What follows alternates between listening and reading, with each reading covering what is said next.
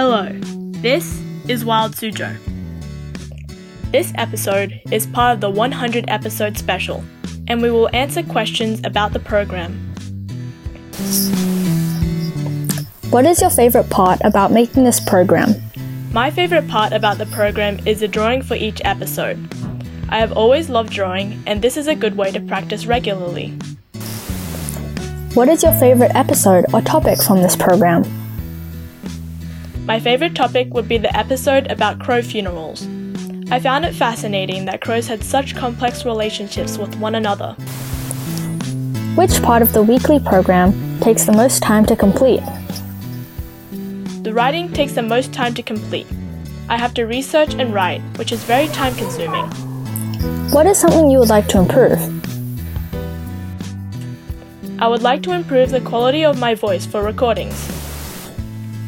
What is something that has improved since the beginning of the program? I think the quality of the writing for the program has improved, and also the audio quality. Why did you choose nature as the general topic for your program?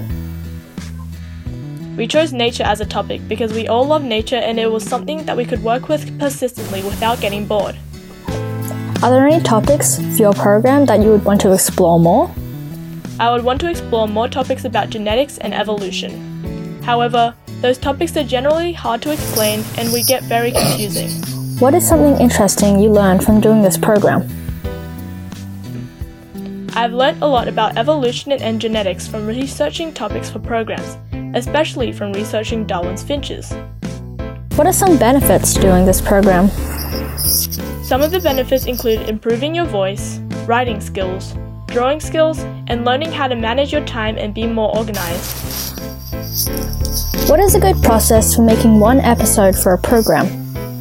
First, I'll find an idea for the program. Then, I will write down a few questions about the topic and answer those questions as I research. Once I have answered the questions, I write an article based on the questions. Then, I record the script and draw an image that is related to the topic.